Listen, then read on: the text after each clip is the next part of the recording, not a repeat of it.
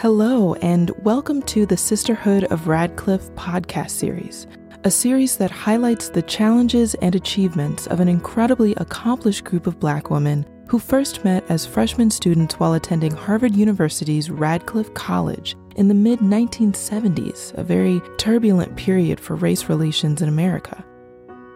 In the next episode of the Sisterhood of Radcliffe podcast series, the women will discuss their arrivals in Cambridge to attend Harvard's Radcliffe College, the anti busing protests and other racially charged events taking place in Boston at the time, and stories about how the incoming black freshman students, both male and female, met and forged inseparable bonds at what they called a historically black college located in the middle of a major white university.